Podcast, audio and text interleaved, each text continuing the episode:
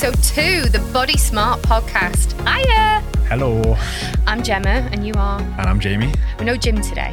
No Jim Jim's today. busy. Jim's busy, very So busy. It's pretty much going to be me and thee, isn't it? Me and you. It is me and you, And me and maybe you, some guests in the future. for sure. Oh yeah, very exciting. If But you're listening, reach out. yeah, definitely. Oh yeah. What? What? Like for actual people to come on and be interviewed? Yeah. I've not thought of that. Well, why not? That's a great idea. You're full of good ideas. You are. Well, thank you. And uh, today is going to be all about you. it is, un- unfortunately, fortunately, No, maybe. don't say oh, unfortunate. okay. I'm, not, I'm going to be nice. yeah, okay, okay, All okay. right, No, we'll go in. We'll go in. So you are the face I am. of I Body am. I am. Smart Fitness Mhm. and the body A little bit. as well. Let's Yeah. be honest. are you an influencer?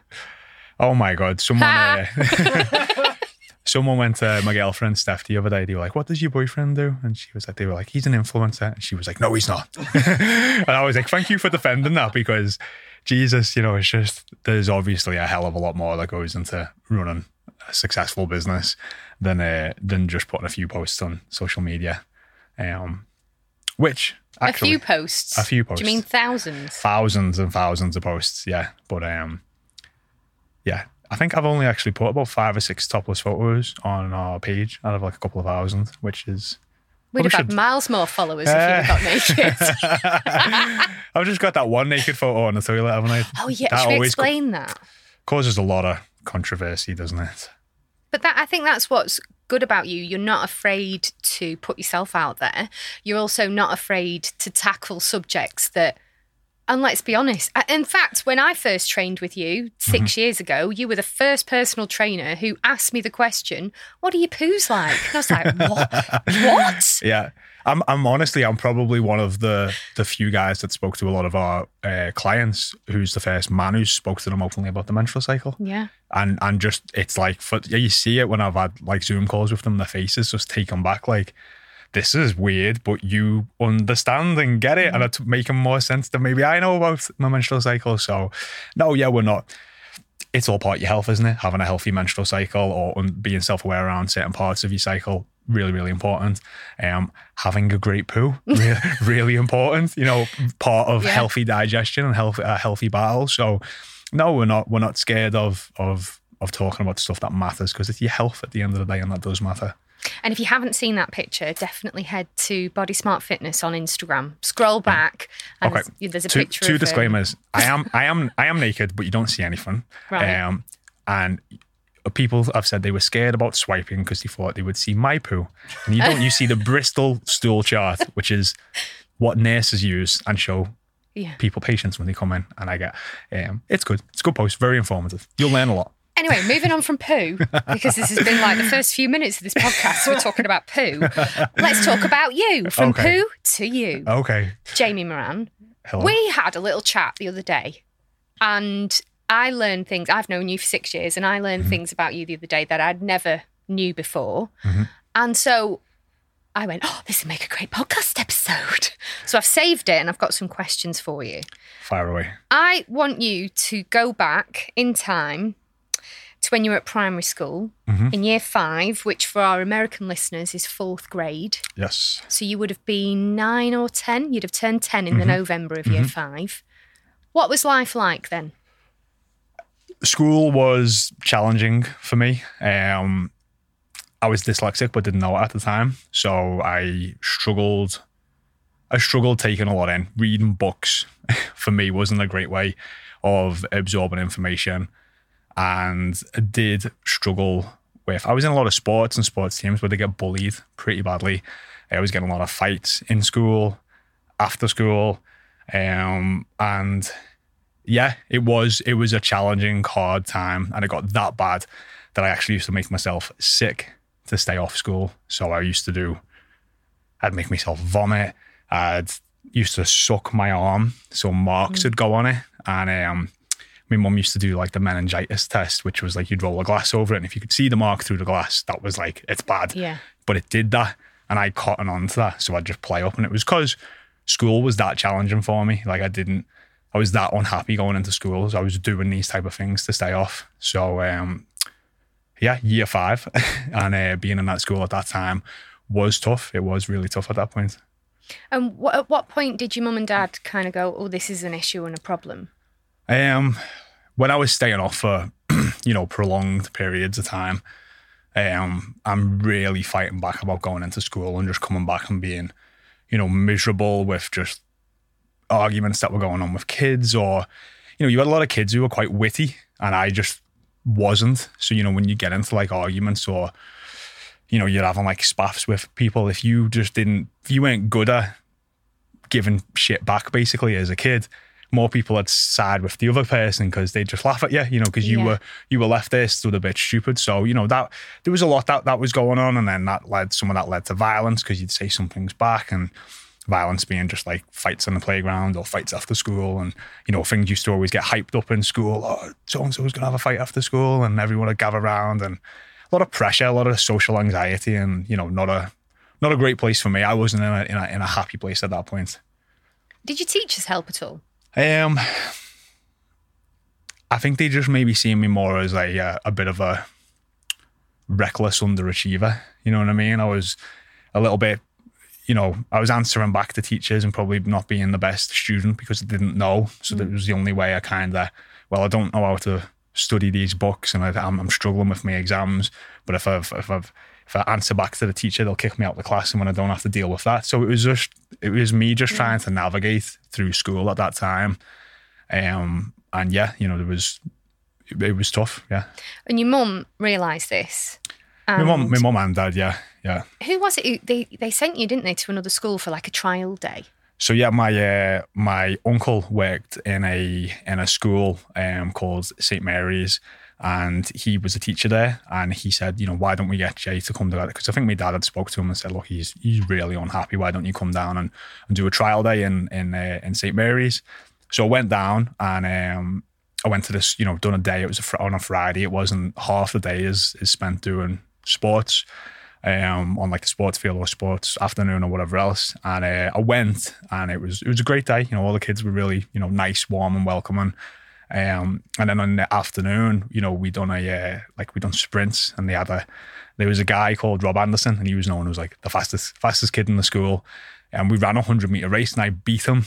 So like instantly, I'm like first day in this new school. I've like oh, everyone's like raving and ranting because I've just beat this kid, and I'm like the new new kid on the block and stuff. And I think I just come back and I was like electric after school. I'd learned loads. I was talking about all these people I'd met. I felt you know was in such high spirits, and I think my mum and dad at that point went, look, we've got to we've got to get get Jay out of this school and, and move him to that other one. Um, and I did, and it was you know within two weeks of being there, they asked me to go for a dyslexic test. Found out I was dyslexic, um, and started sending me for like extra tuition on a like a Thursday morning and a Saturday morning, which helped. I I had a bigger lisp than I have now. I didn't know how to pronounce certain words. Learned how to read a little bit better. I used to read and skip words and, and that type of stuff. So um, it did. It made a really really big difference. And I think within three or four weeks of being there, I was in the athletics team and won something like a, a load of gold medals and a plaque. I think I showed you the the picture And the in other fact, day. we should, for those people who are watching this on YouTube, if you're listening, you'll Mm-hmm. Yeah. have to find this on YouTube. We will flash up now this newspaper article which you sent me, Yeah. Mm-hmm. which is a picture of you in your St. Mary's school uniform. Because we should point out, actually, you missed a part of that story. St. Mary's is a private school, It is a which you have to school. pay for. Yes, yeah. And your mum and dad were so determined to Yeah. help you because you were so unhappy. They were like, we've got to make this work. and and you know it's what that wasn't that wasn't an easy decision for them to make. I think I think they put themselves in a you know precarious financial situation to make that happen. But mm. you know when I think you've got your your child, like I'm not a parent, but when you've got your child coming home that miserable that they've you know you know struggling with school, struggling with other kids. Uh, struggling academically, getting bullied. There's fights going on. There's all that pressure trying to stay off school, and then I come back off this one day, and I'm just electric, and I've got all these names and of all these new kids, and I was just enjoying it so much. They were just like, "We're, we're going to make this happen." So, um, But this newspaper article, what I love about it, so you, I was like, oh, look at you. You're in your, your lovely St. Mary's uniform. You've got this big shield and trophies, and it says, he's only been in the school a matter of weeks and has gone from zero to hero. Yeah. And I love the fact that, is it your mum? She's highlighted the quote from the head teacher at the mm-hmm. bottom because she's obviously really proud at that Yeah. point. But yeah, and, and that's what you do as a parent. You mm-hmm. want you want the best for your kids. Mm-hmm. So that's school. And of course, your mum and dad, like you say, put themselves in a financial position to do that because you are the eldest child of four. Of four, yeah. and you've got three, sisters. Three younger sisters, yeah. Which leads me beautifully, nicely onto, you know, we spoke about this in the first episode why coach women? Because at Body Mm-hmm. Smart Fitness, you only coach women. And, you know, you mentioned there that you've got your three sisters and your three cousins, three female cousins, and your mum's sister as well. So it was a house full of women. and my mum's got two other sisters as well. So, and one of them's got a daughter. So, yeah, a lot of A women. A lot of girls. a lot of girls, a lot of women, yeah. What was that like growing up as the eldest, the boy, in a house full of women? Well, I, I, I kept wondering why my dad used to just disappear when when my two aunties had come round and there'd be another f- what six women in the house on top of my mum and my three sisters. So, um, yeah, it was it was interesting. A lot of a lot of a lot of everything. I used to just honestly just try and lock myself away and play my Xbox and like leave me alone. But um, yeah, spent a lot of time with with with just spent a lot of my early years around a lot of women. Um, What did you notice? Oh God, I don't know what to say. Talk about the times when we were chatting the other day where the girls would be getting ready to go out. What was that like? So a little bit, yeah, being a little bit older when we all started, you know, people like going out or you know going to parties and that type of stuff. I mean, you know, with even my cousins and with my sisters, there was just always this, you know, really like negative self talk before they go out because they put a dress on and it wouldn't fit the way they would want it to. Like grabbing the fat and they're screaming at me mom, this doesn't fit me the way I want to. Why I'm the, I'm so fat, I'm so this. For me, you know, I think they're all they're all in a lot better shape than they were then, but they're also a lot older now. But they weren't fat in my eyes at all. But that's what they seen. And when they put certain clothes on, it was like World War Three, and they'd be robbing clothes off each other, and that would cause murder. My mum almost was like a counselor and a coach, just to be like, "No, you look great. You know, your hair's this, you did, you know, all that type of stuff." But it was, it was, it was really like hard to hear them talk about themselves like that. You know what I mean? And it and it was such a drama before they'd go out every time. You know, just trying to find the right thing that would fit, or this doesn't fit me, or that doesn't do this, or I've gained, you know, whatever else. And used to come into my room and I'd just be super honest. I they always knew they were going to get an honest, honest opinion of me. So you know, come in and I'd be like, no, I, I'd just be like, I don't know why you're wearing that. You know what I mean? And they'd just be just like, well, Jaymie said this isn't it. You know what I mean? They walk off and they try something else on. You know, and then sometimes I'll be like, it's too short that you can't wear it. And he'd be like, perfect, I'm going out. I'll be like, oh God. Um, so, you know, there was a lot of that going on. And um, you know, it was it was that went on for years. You know what I mean? That wasn't just something that happened like once one weekend. That went on for years and just constantly, you know, hearing it and seeing it. And um, Well, I know eventually you ended up helping them, which we'll come on to in a Mm-hmm. second, because I want to rewind a little bit. Okay. Where did your love affair with exercise start? Apart, you know, you talked about being fast and beating. Was it Rob Anderson? Rob Anderson. Do you still know him, by the way? Still your mate? Um, we're Facebook friends. I haven't Oh. spoken to him a long time. Rob Anderson, if you're listening. Yeah. part of Jaymie's success yeah. story. but you know, for growing up, what was it like? Like, where did you find that love of exercise and fitness and the gym? so always, you know, loved sports and played a lot of sports and was big into exercise in that in that in that sort of way, you know, through teams. Um, but I think, you know, something that come home was probably when I was like 11, 12, in the summer holidays in the UK. There's no, there's never really any sports on. You know, the football stops, the rugby stops. Um, there isn't too much on. So when you have this six week break over the summer holidays, um, there isn't too much on. Um, and at the same time, like Xbox had just come out, and I think Xbox Live had come out, so I was just like addicted to playing Halo Yeah. and just all that type of stuff. And um, you know, after about a week or two, I would get like very irate, angry, irritable, nasty, moody. Um, I don't know, just like all the worst traits that you can think. Basically, I just mm. wasn't a I wasn't a great person to be around. And you know, literally two weeks prior, when I was in school, I had you know rugby practice one night, football practice one night, games on a weekend. There was loads going on. I mean, I've just gone from that, which was just being active, pretty much every day, you know, seven days a week doing something to doing nothing, you know. And after like seven to 10 days, two weeks, I just turned into this person. My mum was just like, What's wrong with you? You know, you're just this little bratty, horrible boy. What's happened? You know, so she'd just be like, Look, get outside, go for a run. You need to go and blow off some steam. And uh, I would go and run, and she'd be like, "Don't come back if you're not back. You know, if you don't come back for at least an hour." So I'd just go and run, and I just would run as far as I could, and then I'd realize I had to run back. and then, uh, and then I'd get back, and uh, like the transform transformation was almost like instant. I was just like happy, upbeat. I was like dancing around. I was fooling around. I was just being, you know, really optimistic. I was, you know, just my mom was like, "What's what's happened to you? You're literally like a different person." And I think she noticed that. And uh, you know, looking back, that was she. She allowed me to become self-aware at a really young age that I need to exercise. You know, I need to exercise for my physical health, but m- so much for my mental health to just not be that person. Um, and you know, that wasn't easy over the you know the next couple of years. You'd still end up in a bit of a rut with just not training or not doing things. But she would just like get outside or go and do something or go to the gym, go exercise. Um, and, and I would, you know, and, and I think it really, from a very young age, made me self aware that this is something that that really does need to be a non negotiable for me, uh, for my own sanity. You know what I mean? And it really, really does. And it does, it allows me to show up my best every day for for myself, but also for everyone else around me, business clients and everyone else. And uh, you know, still to this day, if um it, it, it's almost like directly related to how much I move. Like if I was super active and walking every day, it probably wouldn't bother me as much.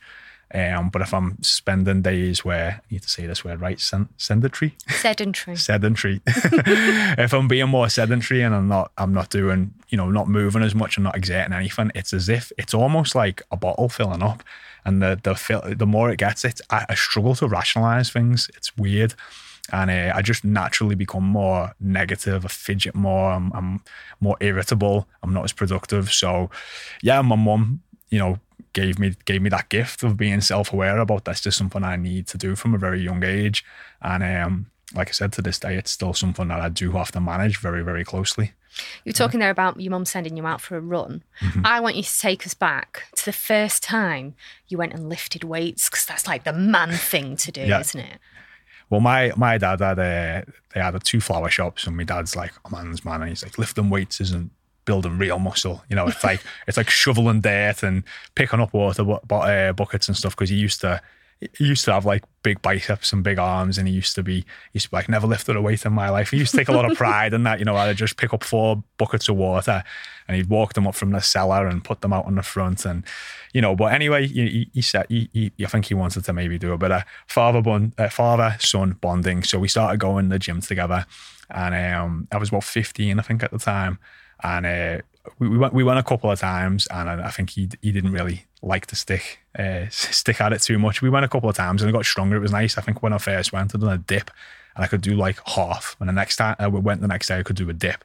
Then the next time I could do three dips, mm. and just getting stronger every time. And it was like addictive, you know, like just every time you could get that little bit better, that little bit better. Um, but then there was another lad in in my school, and uh, we started going to the gym together. We went to Fitness Connection when we were about fifteen, and um, we started going after school and we get the train down and uh, we do do this training session and we do the same workout every day. It was like a 20 minute run. It was like bench press, squats, rows, this, but we'd always finish on 20 minutes of abs because having a six pack was like the thing, you know, yeah. like if you have a six pack, that's it. And um, so we did, you know, like from a, you know, we were doing 20 minutes of abs and we were going to the gym like five days a week and we got, we got strong and we got fit um, and felt great. And obviously it played into that part of that exertion that I, that I needed as well. And, um, you know, that was really the, the, the real starting point to my like consistent training, which, you know, that's 14 years ago now, mm. which is, is, is crazy. But obviously even before that, there was a lot of sports and running and exercise uh, into that too. Did you, like many young boys at that age want to get big and muscly.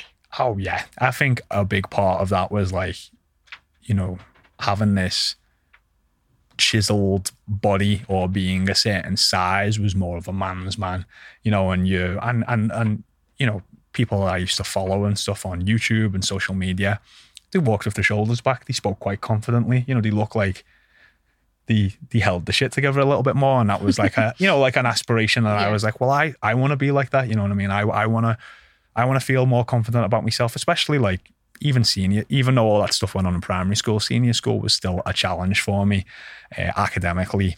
And I probably wasn't the most confident. I used to walk around with my arms folded like this all the time. And my my the head teacher at the school actually told me because I used to cross my legs and cross my arms, and she's like, "You," uh, she's like, "Chill out, Jaymie. Like, talk to me. Like, o- open up." And she's like, "This is a sign of like you know the fence closing up."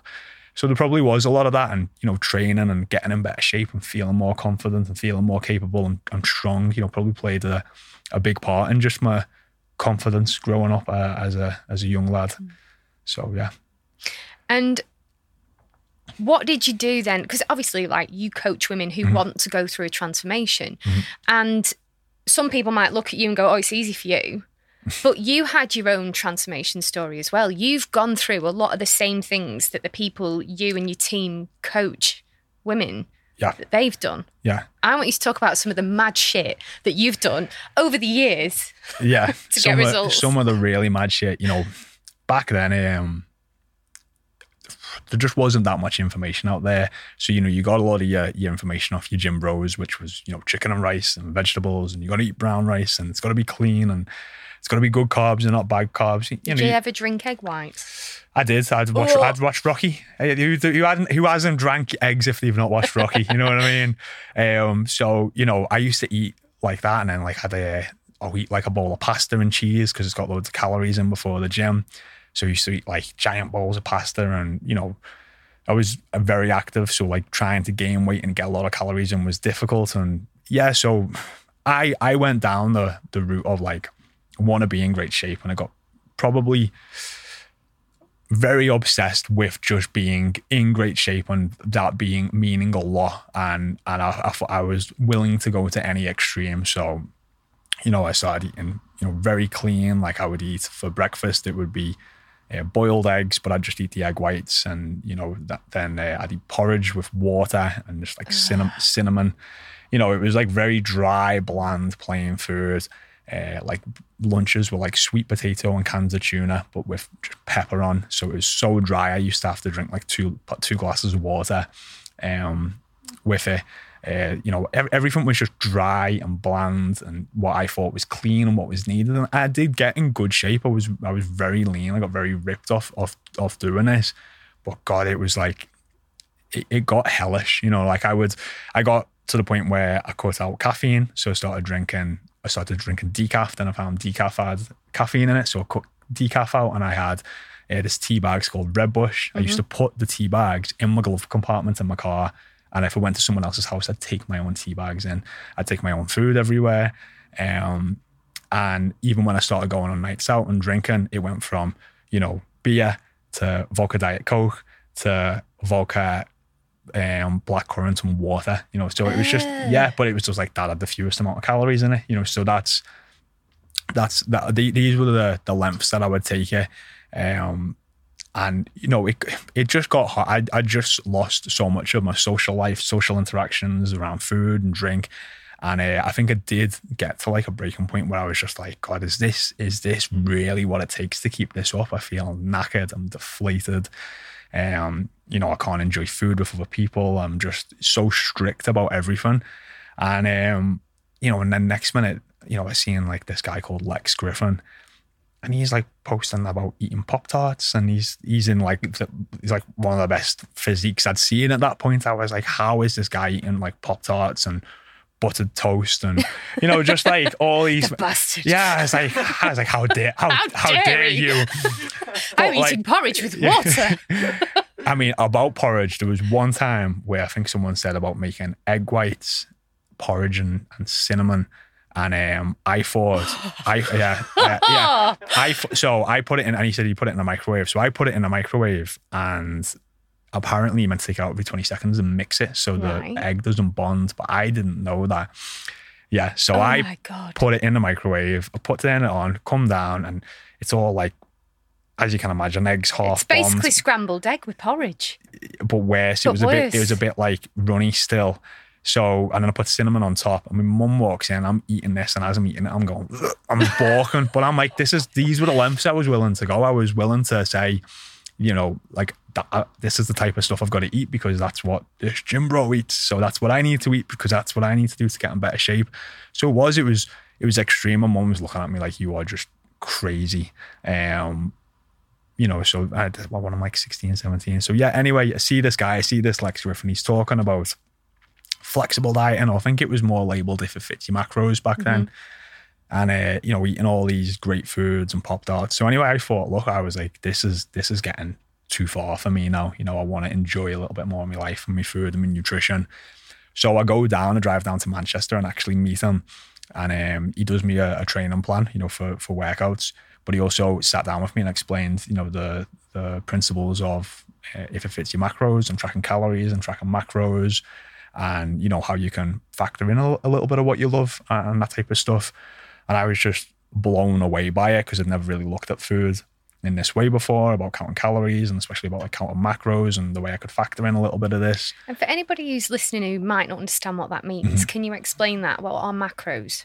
So macros are short for macronutrients, which are your protein, carbs, and fats, and they are what make up calories. So calories are always broken down into protein, carbs, and fats. Uh, protein and carbs are one gram is four calories, and fat one gram is nine calories. So anytime you look at say 2000 calories of food, that'll be a breakdown of protein, carbs, and fats, which mm-hmm. then add up to your calories also. Right. and then there's all there's there's like formulas that you can do that can give you like optimal splits you know for you. So whether whether how much protein you need to each each day or how much fat or how much carbs or whatever it is or whether you've got like a you prefer to have a higher fat diet there's ways of manipulating the the the figures to to fit to the type of diet that you want a little bit more And so you you learn this, you realise that you can eat pop tarts and things. Mm-hmm. Yep. What did you start off factoring into your own diet after eating horrible egg white porridge cinnamon weirdness? like everything uh, pizza bars of chocolate. Like i remember especially when i was walking in the gym once with a mcdonald's and people were like you shouldn't be eating that. And i was like yeah i can. Fits my macros. I'll eat what i want. You know what i mean? Your mum Uh, must have been like, "Oh my god, who even are you?" yeah, it was a huge shock, you know, and and and I'm just like, yeah, fits my macros, fits my macros, you know, like I just couldn't stop saying that for for ages. But it was um, you know, it was great. It was such a relief to just be like, oh my god, I can actually get in great shape and stay in great shape, but enjoy my diet more. Now, I think where if it fits your macros and flexible diet and gets a bad rap is people think it's all, you know, Yeah, uh, crap food. all cra- yeah, Yeah. you know, you know, and you could literally look at it and be like, well, actually, a balanced meal, if you just track your macros, could be a chicken breast, a can of full fat coke, which, which is just with sugar, and mayonnaise. You got your fats in your mayo, you got your protein in your in your chicken, and you got your carbs in your can of coke. That, in essence, is a balanced macronutrient meal. But it's there's no micronutrients in it. It's not nutrient dense at all. It's not, as people would say, quote unquote, healthy. But you could eat meals like that you could eat McDonald's every day and you could be shredded. You could be in the best shape of your life, but it's not just about how you physically look. You know, there's also what's going on inside as well, and in uh, you know, and sustainability as well, which is a massive part of what you teach. Of course, you've got to be able to do it forever. yeah. And if you eat if you eat them calorie dense meals all the time or McDonald's all the time, you know, you're gonna you're gonna eat up a lot of your calories quite quickly. So you're gonna find yourself feeling a lot. uh, Very hungry, basically, but it's it's just like it was kind of breaking the mold of like, oh, this is a, you know, it's what did he call it when you you throw a spanner in the works and you just this has always been the narrative for so long and then so You were like a trailblazer, and um, you were like disrupting. You were It a was- it was- disruptor. it was- That's what you were. You were a disruptor, and you did Yeah. that in the gym as well. You ended up becoming a personal trainer, Mhm. and I was one of those people who was coached by you. Yep. And couldn't believe that you were telling. I'll never forget a moment where you you sat me down, and one of our sessions was in the cafe of the gym, Mm-hmm. which at the time was a bit weird because what we're gonna have a session in the cafe, but I've I've paid for the hour. Mhm. You're supposed to put me on the cross trainer for 10 minutes and, Yeah. and then we do this. We do some abs Yeah. and stretches at Yeah, the yeah. end. But that was really valuable. You taught me about food, and I'll Mm. never forget you saying to me, so you can go and have some Haribo now if you want to, which for our American listeners, candy. I don't know if you have Haribo in America. And Je- that was jelly like sweets. jelly sweets. And that was like absolutely mind blowing for me because here you were telling me that I could go and have the stuff that I'd always been told at slimming clubs was a sin Mm-hmm. or was too many points or banned or on the ban list. And you developed the nickname at the gym of Macros. macros. Yes. Everybody just knew you as macros. Yeah. And you did end up with a massive client base. because I, I, for me, that was such a revelation. I'd gone from all this hate and pain and sacrifice and just deflation to just being feeling like I had my life back with more flexibility with my nutrition. So you know, first I educated my sisters about it and my mum. Uh, my mum What got was that like? it was hard at first, you know, because they just the people like you don't listen to your probably your close friends and family Hmm. the most. They're probably the people you, yeah, you know, what's you just don't do you, you know. No, when you when- rebel against yeah, it you- naturally. yeah, yeah. But eventually, I, I just harped on about it for so long. They were just like, hmm, maybe there's something to this. Yeah. Uh, and they, all my sisters, have managed to get in absolutely fantastic shape. Uh, my mum managed to lose like two and a half stone and started going to gym more and's got more flexibility with her diet and manages her calories really well. Um, you know, I think she's got in the best shape in the, probably in the last 25 years. She's managed to get in the best shape following this, you know. So it, it took her, it took her time, but she was okay with that. Um, which was, again, it's just amazing to see that you could have that impact. But for me, it was like happened with me, a couple of close friends, then my sisters and family. Then I started, you know, pushing this onto my clients. Um, and the reason I got the name Macros was because I didn't shut up about it.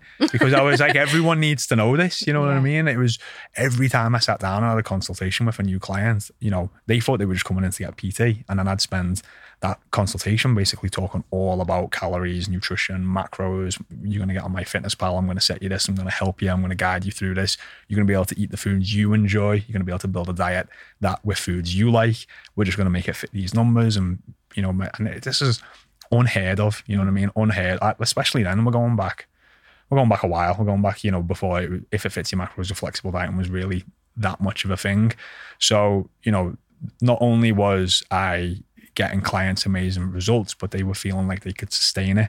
You know, they're going into work and their colleagues and friends are like, Aren't you on a diet? Why have you got a bar of chocolate with your lunch? And they're like, Fits my macros. you know what I mean? I was just like, can. yeah, you know, but them having that support off me, you know, being able to drop me a message and be like, oh, all my colleagues are saying I shouldn't be doing this. You know, my response would always be like, are they in great shape themselves? And they'd be like, no, I'm like, you probably shouldn't listen to them. Which then- is a very good piece of advice, Yeah. actually, in general. yeah. And then sometimes people would be in good shape, you know, they would be in really good shape. And I'm like, have they got anyone else in good shape who looks like you? And they're like, no. I'm like, you probably shouldn't listen to them, you know, because you, a lot of people can get in good shape themselves, but still don't know how to get other people in, in, in good shape. And I think you should always, anytime you're hiring a coach or a trainer, you should do your homework. This is your health at the end of the day. You should go and do your due diligence on that person and actually understand have they been able to get people that look like you results before? Um, Or who have a lifestyle like you. That's another Exactly. important point. for sure. Yeah. Yeah. You know, if you want to eat chicken and rice and drink egg whites or No thanks. yeah, if that if that's something that you feel like you want to go to, by all means. But if you want to be able to enjoy a little bit of what you love from time to time and, and see yourself, you know, doing something sustainably long term, then yeah, Go for it. go for it. So you get maxed out on clients. Mm-hmm. Everybody's loving what you're able to offer support wise. You mentioned in our last episode with Jim that you would start giving people accountability and check-ins Mm-hmm. and so you were basically doing a bit of the online coaching as an upsell to your one-to-one personal training. Definitely. And it, then- it did allow me to charge quite a bit more than, Yeah. than other trainers because it was, I was at um for, for me, I'm always like, what's what, what are the best people in the world doing? Right. I want to go and see what they're doing. It's not necessarily that I'm going to copy everything that they're doing, but I'm going to learn from them. And all these, you know, top bodybuilding coaches or just top coaches, we're doing check-ins and weekly check-ins and keep people keep keeping people accountable. Um, more so, you know, more so than just the one hour a session a week or the two hours of sessions a week. So I used to download WhatsApp web. You know, I think it's a lot more used now, but maybe not back then. And I used to write out like a little fitness tip or nutrition tip every week. And I'd send out these like five, six questions and I'd copy paste that manually every Sunday to my clients for them to fill out and send back to me on Monday morning. Um, you know, and I used to get replies like, "Oh, I didn't know that," you know. So it was just giving that extra bit of value on the tips, and then they were answering questions, and I was able to give them some feedback. I would look over them MyFitnessPal on my on my phone because I could add them as a friend, be able to look into their nutrition, and just you know, it was just offering that next tier of a of a service. Um, but even when I would you know, go away for on a holiday for a week or two, I would still have my clients do this check-in process, and I'd spend you know my Monday morning answering them all back and giving them feedback you know, and they were still getting results. They were still going to the gym without me. They were still, you know, checking in and mm. tracking the food, but they had that accountability that they knew this check-in was going to come each week and they could message me throughout the week. You know, I get like a, a, sweaty selfie. I've been in the gym without you. Like, don't worry. I'll be like, you know, great, you know, giving them loads of encouragement, but it was, it was, it was, you know, that was almost like part of some sort of the model that I, I thought like, hey, I could take this, I could take this online. Because there must have been a lot of job satisfaction in that as well because you see, don't you, a lot of PTs just, and you were talking in the last episode, you know, you were maxed out doing back to back hours and hours mm-hmm. of PT. And if you're not offering that extra support with clients in between sessions, people can exercise till the cows come home. But if they're not doing the nutrition right, the results are a bit futile. And that must be hard as a personal trainer to train somebody just with their exercise, but them not get the results that you know they're capable of. Yeah, you know, for some personal trainers, they just want to show up, do a great session, and go home. And if that's the level of service they want to offer, that's fine. For me, I wanted transformation, and I knew it took more than just the training. You know, I would, I'd kick people's ass asses in the training sessions. You know, we'd really work on the form, we'd get them strong.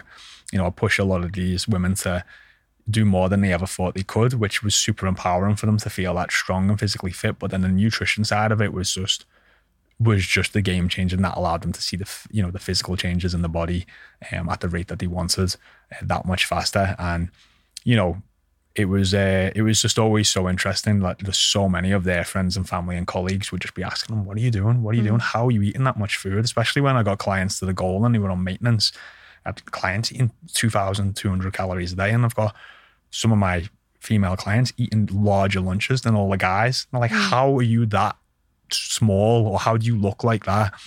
And you're eating this amount of food, like fits my calories. So it was just, I just kept getting this feedback, and I was like, I've got to keep harping on about this. I've got to keep, you know, telling people because it's, it's, it's, it just seemed to be a big unlock. And one thing that really sat home for me was one of my clients that started on New Year's Eve, and um, you know, she'd done lots of fad diets over the years, and everyone else in her office had started a fad diet on New Year's, as they do.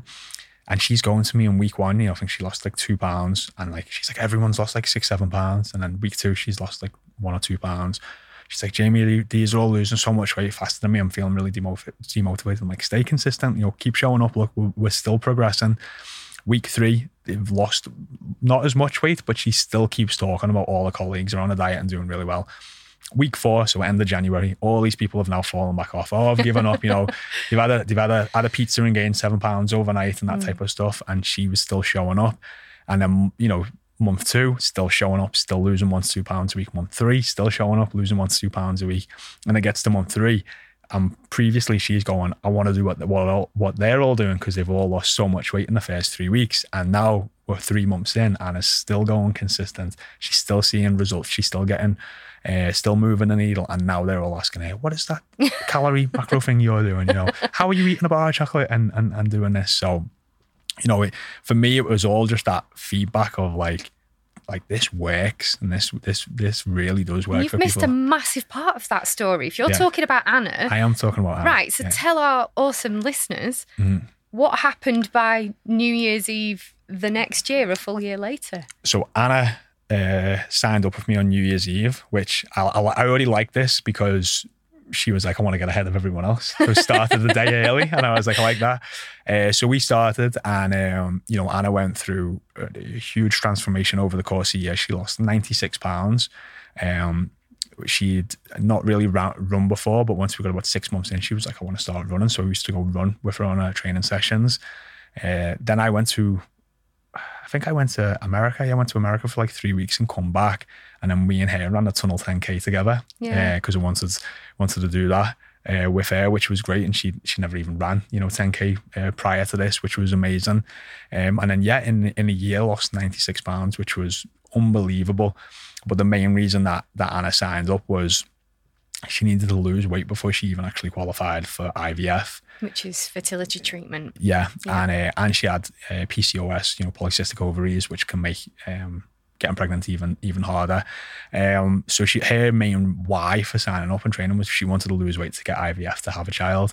So a year goes on, I um, she loses all this weight. We get into February, I think it was, of the the year after, and um, she's not lost any weight for like eight weeks. And uh, there've been a few clients that, and you know, you obviously don't want to say to someone like you're pregnant, you might be pregnant, you know, but I just the relationship I love with my clients. I could speak to them a little bit more openly. And she's not lost any weight for like three or four weeks, and I'm going, "Are you sure you're not you're not pregnant? Like, is, is there no chance?" And she's like, "There's no chance, Jaymie. I, I, because I can't get pregnant because yeah. that's what she said to herself. Yeah, yeah. and and she, uh, you know, and she's just being like, no, no, no. Anyway, we get like eight, like I think about six weeks have gone, uh, I've gone by of not losing weight, and I come in and uh, bless her, she's on the, she's on the bike, and I go over to her like after my session, and she just looks at me and just starts crying, and I was like, what's up? And she's like, you were right, I'm pregnant. um, without fertility treatment. Without fertility yeah. treatment, and um, yeah, she went on to have a, a beautiful baby boy called Oscar she trained right through her pregnancy,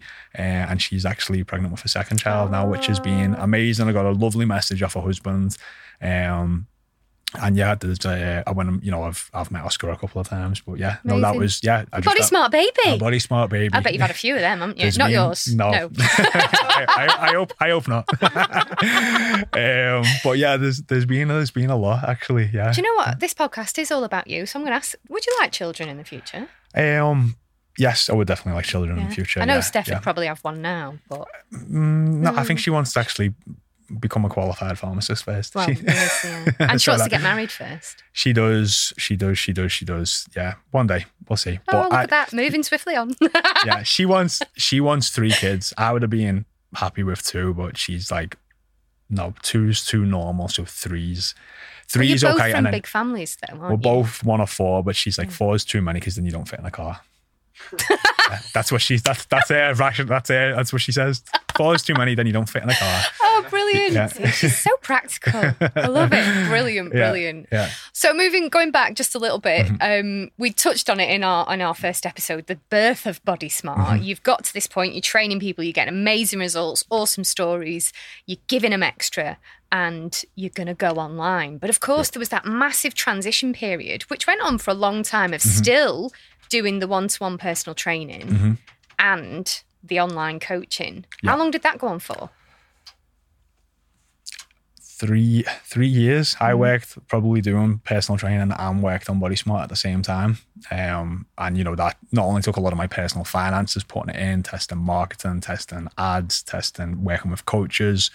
Um, obviously just working on that alongside it to build out, you know, the framework of like how we're going to coach, how we're going to market. Because I think for us, when we were going to build this app, when when we went to launch it, I just thought, oh, we'll just build this great app and this great product, and then people will just sign up because we've got a great app and product. And I was like, oh, wait, nobody knows other than the yeah. the clients and friends and family that you know knew about you and spoke about you.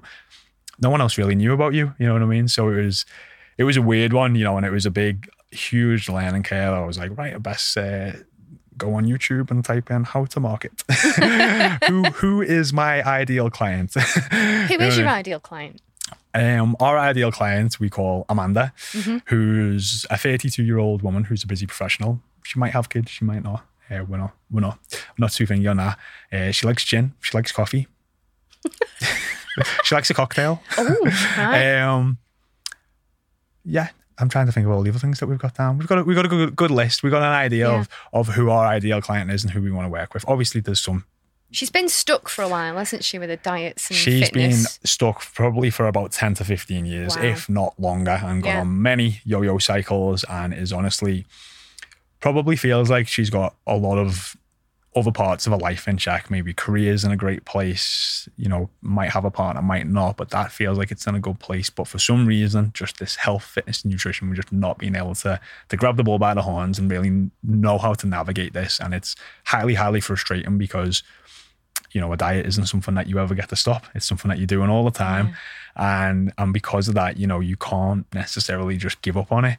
And for for just how much your body, how much your body's amazing. The body's the greatest instrument you'll ever own, and obviously looking after it, uh, nourishing it, training, you know, feeling good, looking good plays a huge part into just the overall quality of your life. And you know, these ladies that we speak to know that, and they know they want more, but they just haven't been able to figure it out. Mm. So you know, we we offer that solution. You know, we really do, and it's it's you know people coming in at all different starting points, whether they're the beginners with training or advanced, or whether they've tried a hundred diets of or tried a handful. most women actually have tried a lot of diets. There's, Do you know there was a study done, and it was in the Independent, which is a newspaper here in the UK. Mm-hmm. On average, people do 126 fad diets in their lifetime. It's insane. And you can only imagine what that does for your relationship with food, your relationship with yourself. Like self self trust, that that voice in your head where you say, I'm gonna do something and then when you do it and are not able to follow through, your word, not to anyone else, but to yourself, starts to mean less and less and less. And that is a, a dangerous place to be. Mm. But unfortunately, a lot of these diets have just set people up to fail and they start looking inwardly and blaming themselves and saying this it's me it's it's it's, it's my fault i'm not, i'm the reason that i can't you know get into get into great shape or feel great or look great and because they've tried and they all go into this this new fad or this new diet and it's it's guns blazing it's i'm going to do this this is going to be the time i'm going to make it happen. And then you get two three weeks in you feel awful you're tired. starving you're tired yeah, you're hung, you're hungry you know what i mean? You know you're just you're not you're in such a low place and your physiology is just like you know for some women they lose the periods because they've been on that many yo-yo diets and you just feel awful and it's just you eventually give you cave and I don't blame them. It's mm. it, it and and it's because they believe it should be that hard. And you know the weirdest thing is, um, I remember the first time this happened. It was with Lorraine. I think you know Lorraine. Yeah, yeah. And um, Lorraine's you know working with me online, and uh, she's getting great results. I think she's like eight weeks in, maybe lost about fifteen pounds, and um, she's eating all like foods that she loves, tracking her calories, tracking her macros. She's doing great, and she's like you know, she's like, Jaymie, it, it should be harder than this. And I'm like, I'm like, why should it? And she's like, it, it just should be. It needs to be harder than this. I'm like, wait, so you're losing weight, which is what you want. You're enjoying your diet, which is what you want. And you're getting great results, which is what you want. And you're telling me you want it to be harder. It should be harder. She was almost getting a sense of she's not doing enough mm-hmm. or guilt because it didn't feel as hard as every other diet had prior to that. And it's not that it won't have its moments, but it was it was weird. It was almost like she was like rebelling against me because the last 20 years of dieting have been this certain way. So the fact that this felt more comfortable, she felt like she wasn't trying hard enough, even mm. though she was getting results. And I was like mind blown by this. Um, and then I seen that pattern happen again and again yeah. and again. And it was it was weird, you know what I mean? It was weird, but it, it makes sense. It's um, you know, you've got 20 years of something being a certain way. And then when it gets flipped on its head and it's going another way and it feels more comfortable and, and you're able to to make this happen, it is, it's it, it's foreign. Um, mm. but that's but it needs to be because that way didn't work, clearly. So moving on before we wrap this up. Mm-hmm what are your goals for the future? Because you've already, I know you talked about this in the first episode, it was mm. a lot of grit for you and Jim to build mm. Body Smart, but you've got to this position with an awesome team all over the world, mm. you know, half a million followers on social media on just Instagram alone. Yep. Everything's cool. You're helping hundreds, thousands of women mm-hmm. all over the world every single year. What's next? Personal and professional. Go on. You know what? For me, it's always just being more, but it, that can obviously not save me at times. We want to build the team out a little bit more. We want to get a slightly bigger team and really just, you know, we we invest so much back into our coaches with new courses. We have a book club. Uh, we, we yeah, have, tell our listeners about that because I love this. I think it's great. So we pay our we pay our coaches to be a part of a book club. So we actually pay them so they'll read. So we'll pick a book each month and we'll they'll we'll make sure that they put in their diary each week time to go and read this book, and then we'll discuss the chapters on that book in a in a group WhatsApp chat. And a lot of the, the books are either like you know Stacey's picked them or. Um, Stacey is your head coach. Stacey's our head coach, head of fulfillment, or maybe one of the coaches have. And you know, you know, we'll do books like a motivational interview, and then we'll talk about, hey, how could we use that chapter with a client? So it's just that's the great part about having a coaching team is that everyone's always looking to get better. Everyone's got this growth mindset, and then we're giving them the space and capacity and time to further their education. You know, read books. You know, do more courses. We'll pay for the courses. We invest back into the team so heavily because we just we just want to be better. You know, we get people amazing results, but we want to get them better results. We want to do it in a shorter space of time, and we want to just keep improving across the board, and we will. Yeah, it's just it, it never ends. it does never end, and um, and that's that's that's actually you know every day is a school school day, and I think the second you stop thinking like that, it's it's not a good place. But I can tell our team doesn't think like that. They always want to get better. So, you know, the team improving always. That's always going to be a goal goal of ours. Um, maybe getting a slightly bigger team. You know, being able to coach more people, and and I think we, you know, I want to get to a place where maybe we can offer something to the market that's maybe not as bespoke and tailored as we have now, but it's just a way where we can give you know evidence based, um, really evidence based coaching, um, nutrition, a level of accountability that might work for that person who's able to like self monitor really well.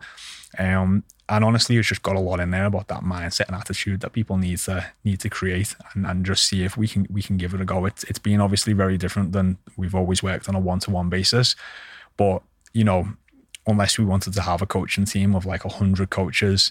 And uh, and not to say that that might not never happen mm-hmm. um, but you know that is a route that we want to go down. So what having 100 coaches or not?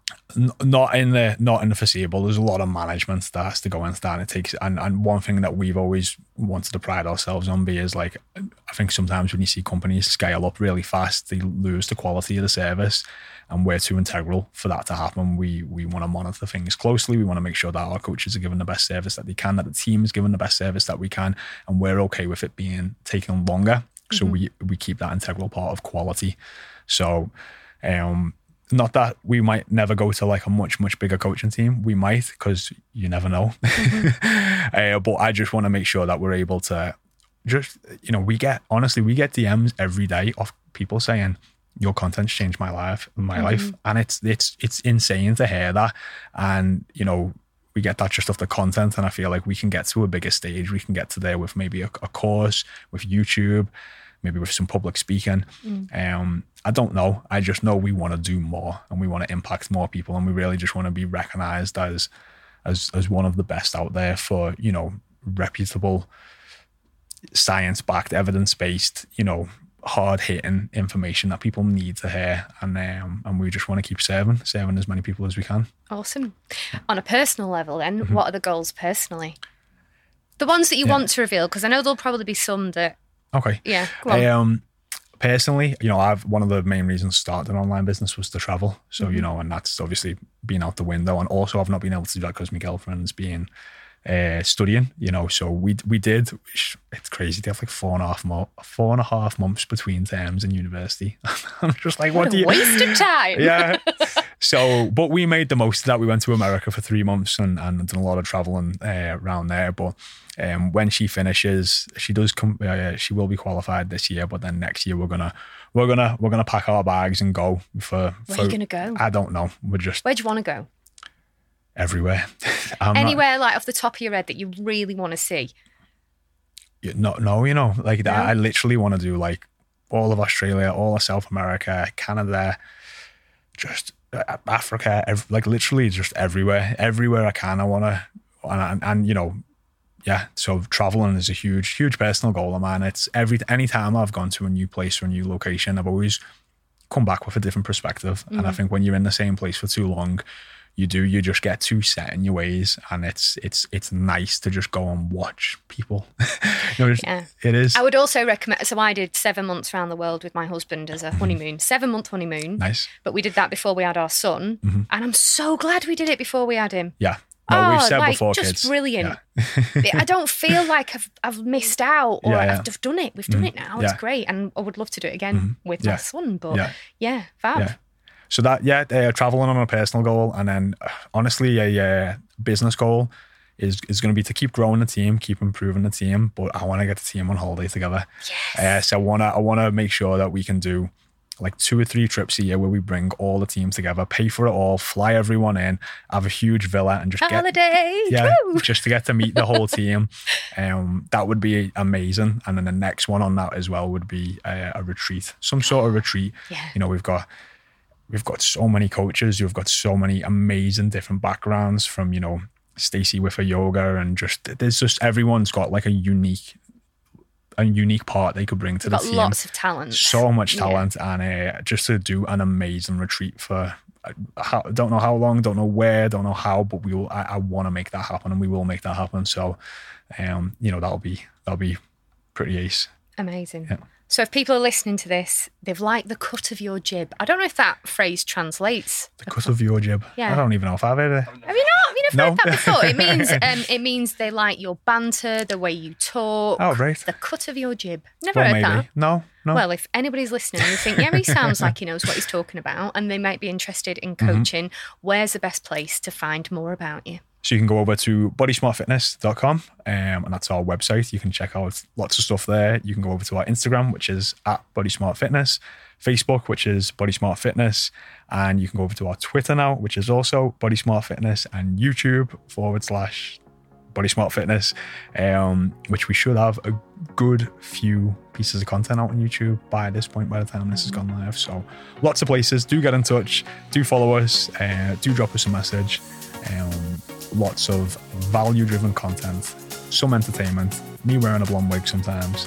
and uh, And being naked on the toilet. exactly, why wouldn't you want to follow? Oh, look at that. We've gone full circle. There we go. Yeah.